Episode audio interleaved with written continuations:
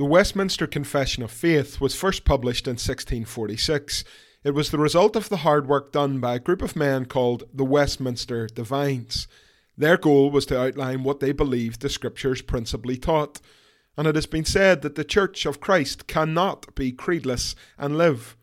Thankfully, the Westminster Confession of Faith has been the creed of the Reformed Church for almost 400 years.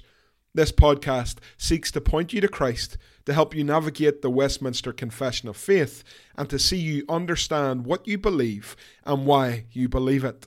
Welcome to This We Confess.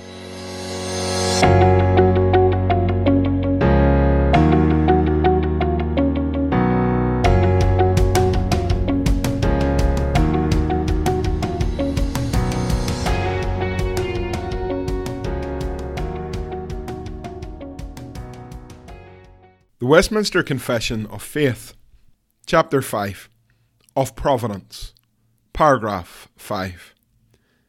The most wise, righteous, and gracious God doth oftentimes leave for a season his own children to manifold temptations and the corruption of their own hearts, to chastise them for their former sins, or to discover unto them the hidden strength of corruption and deceitfulness of their hearts that they may be humbled, and to raise them to a more close and constant dependence for their support upon Himself, and to make them more watchful against all future occasions of sin, and for sundry other just and holy ends.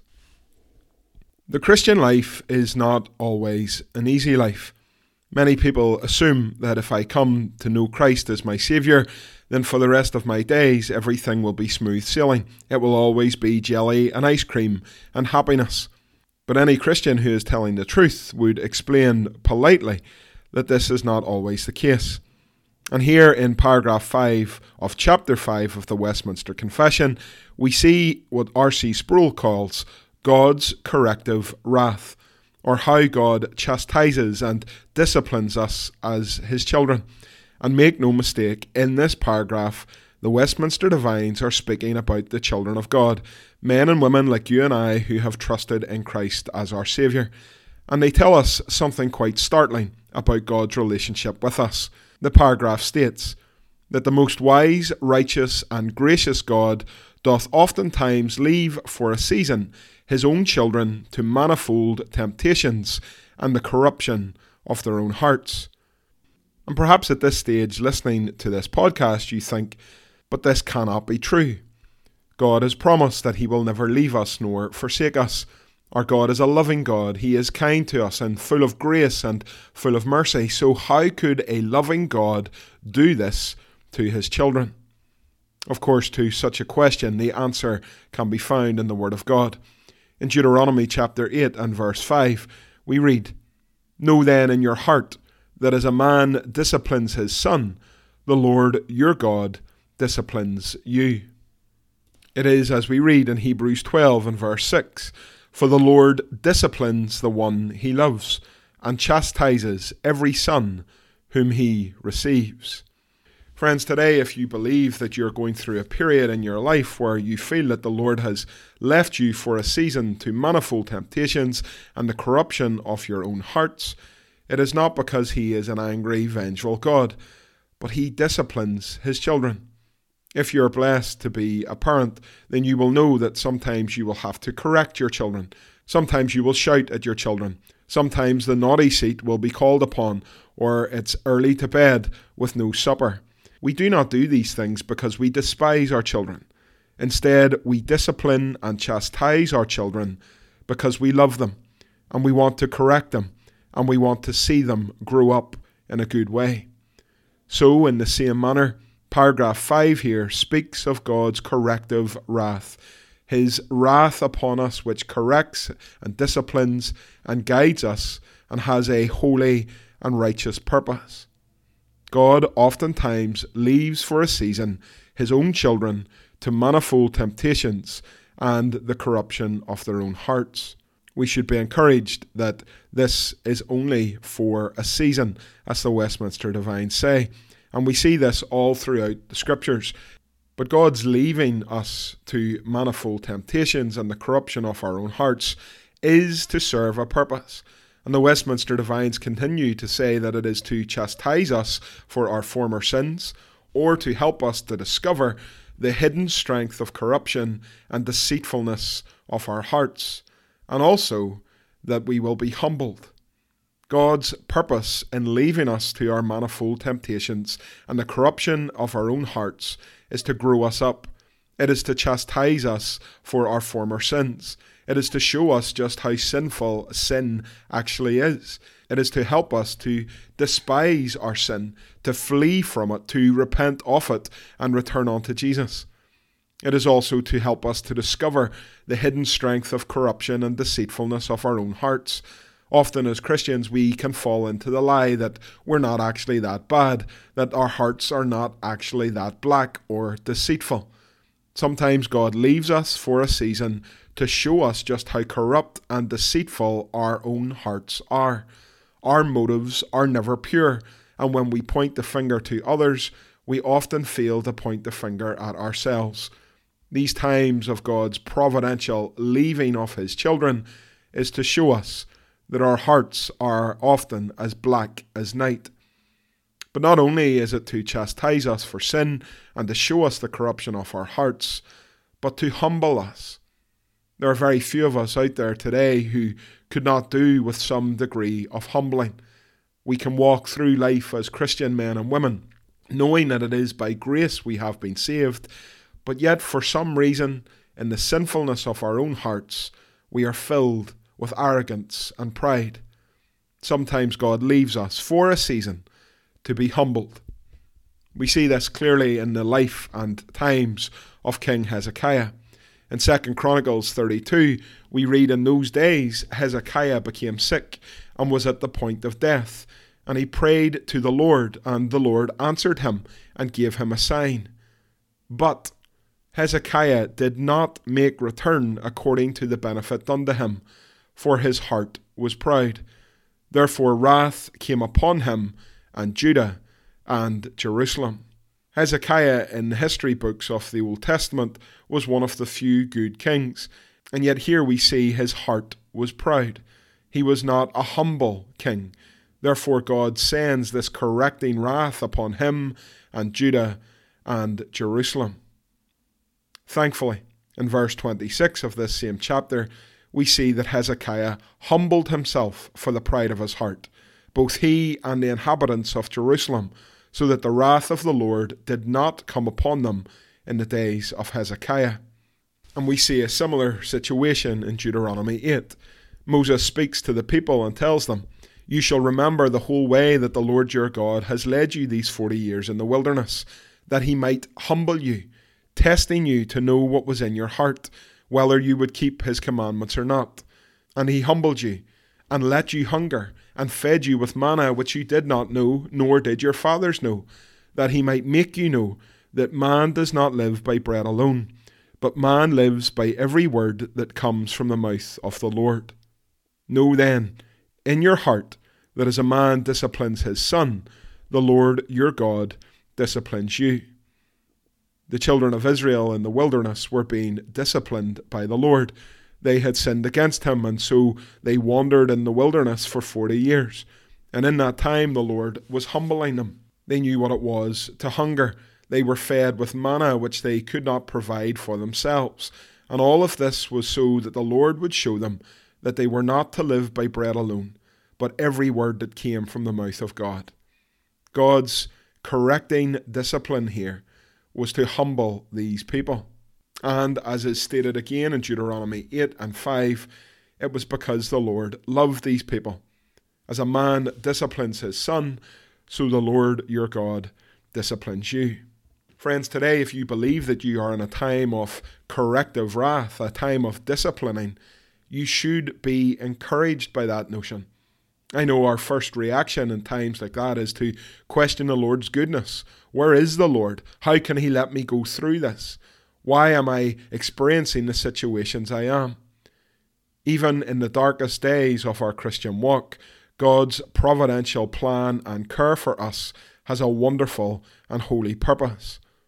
Today, if you feel that you are going through this period of discipline, rejoice and also repent. I'm always challenged in this passage that one of God's purposes is that we may be humbled. I know in my own life this is something that I need to hear constantly. Not one of us can live by bread alone. Not one of us can live by our own strength alone. And so these times of disciplining, as in the case of Hezekiah, the children of Israel, and indeed in our own experience, should cause us to be humbled and to run unto Jesus. The paragraph ends with that very thought in mind. For these times of corrective wrath and discipline are to raise us to a more close and constant dependence to God. They are to make us more watchful against all future occasions of sin and for other just and holy ends. God has a purpose in his disciplining of his children. God has a purpose in the times of darkness that you experience. The Christian will know times of illness. The Christian will know times of sadness. The Christian will know what it is like to have relationships that come to a close. The Christian will know what it is to be rebuked harshly. The Christian will know what it is to experience dryness in their times of prayer and Bible reading. The Christian will often know these dark and stormy days, which sometimes will be under the hand of a disciplining God. But in those moments, know that these times are just for a season, and the Lord's purpose is for us to know our depravity and to run to Him, and to produce in us by His Holy Spirit a more close and constant dependence upon the Lord Himself. We see this in the life of the Apostle Paul. In 2 Corinthians 12 and verse 7, Paul says, To keep me from becoming conceited because of the surpassing greatness of the revelations, a thorn was given me in the flesh, a messenger of Satan to harass me and to keep me from becoming conceited. Paul knew rightly that due to the nature of his ministry, he could very quickly become conceited. Many glorious and wonderful things had been revealed to Paul, and so, to protect him and to keep him from being conceited, the Lord gives him this thorn in the flesh. And there's much discussion about what that thorn in the flesh was, and we won't spend time on that today. But Paul makes it clear this thorn was given to him. He pleaded with the Lord that it should be removed. But the Lord said to Paul, My grace is sufficient for you, for my power is made perfect in weakness. Therefore, says Paul, I will boast all the more gladly of my weaknesses, so that the power of Christ may rest upon me. Paul's thorn in the flesh served to discipline him. It served to keep him from conceit, and it served to remind him that God's grace was enough. Paul was being raised up by the thorn in the flesh to a more close and constant dependence for his support upon God. But not only does the Lord raise us up to this constant dependence on Him, but He uses these times of discipline to make us more watchful against all future occasions of sin. During these times of discipline, perhaps the Lord is using them to show us the blackness of our heart and sins that have tripped us up in the past. Knowing these sins, then, knowing the wide range of temptations that we have succumbed to in the past, we praise God for His disciplining providence, and we endeavour to strive to walk on the righteous path, not falling into the traps that we have done previously. In Psalm 119 and verse 9, we read, How can a young man keep his way pure? By guarding it according to your word. God shows us our sin, and his word helps us not to fall into the traps of the past. And in the very same psalm, in verse 101, we read, I hold back my feet from every evil way in order to keep your word. This should be our prayer. Coming through a time of chastisement and discipline from the hand of the Lord, our prayer should be Father, keep us from the evil path. Show us the truth of your word. Guide us into all righteousness. And so these times of discipline are to grow us up in the faith and cause us to lean on Christ alone, but also to make us more watchful against all future occasions of sin. If we know the traps, then we avoid the traps. If we know the Word, then we are strengthened by the Word, and the Lord, by His Holy Spirit, makes us watchful against all future temptation and sinful ways.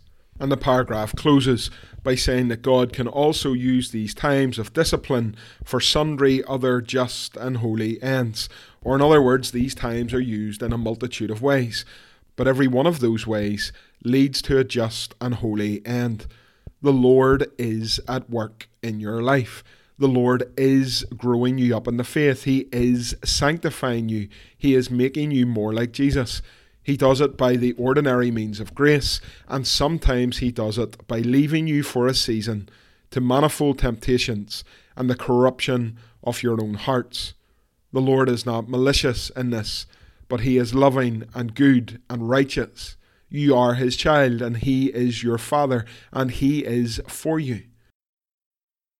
Perhaps as we go through these times, the Lord is showing us that we need to be more in His Word Perhaps He is teaching us about our dependence upon Him and our need for constant and passionate prayer.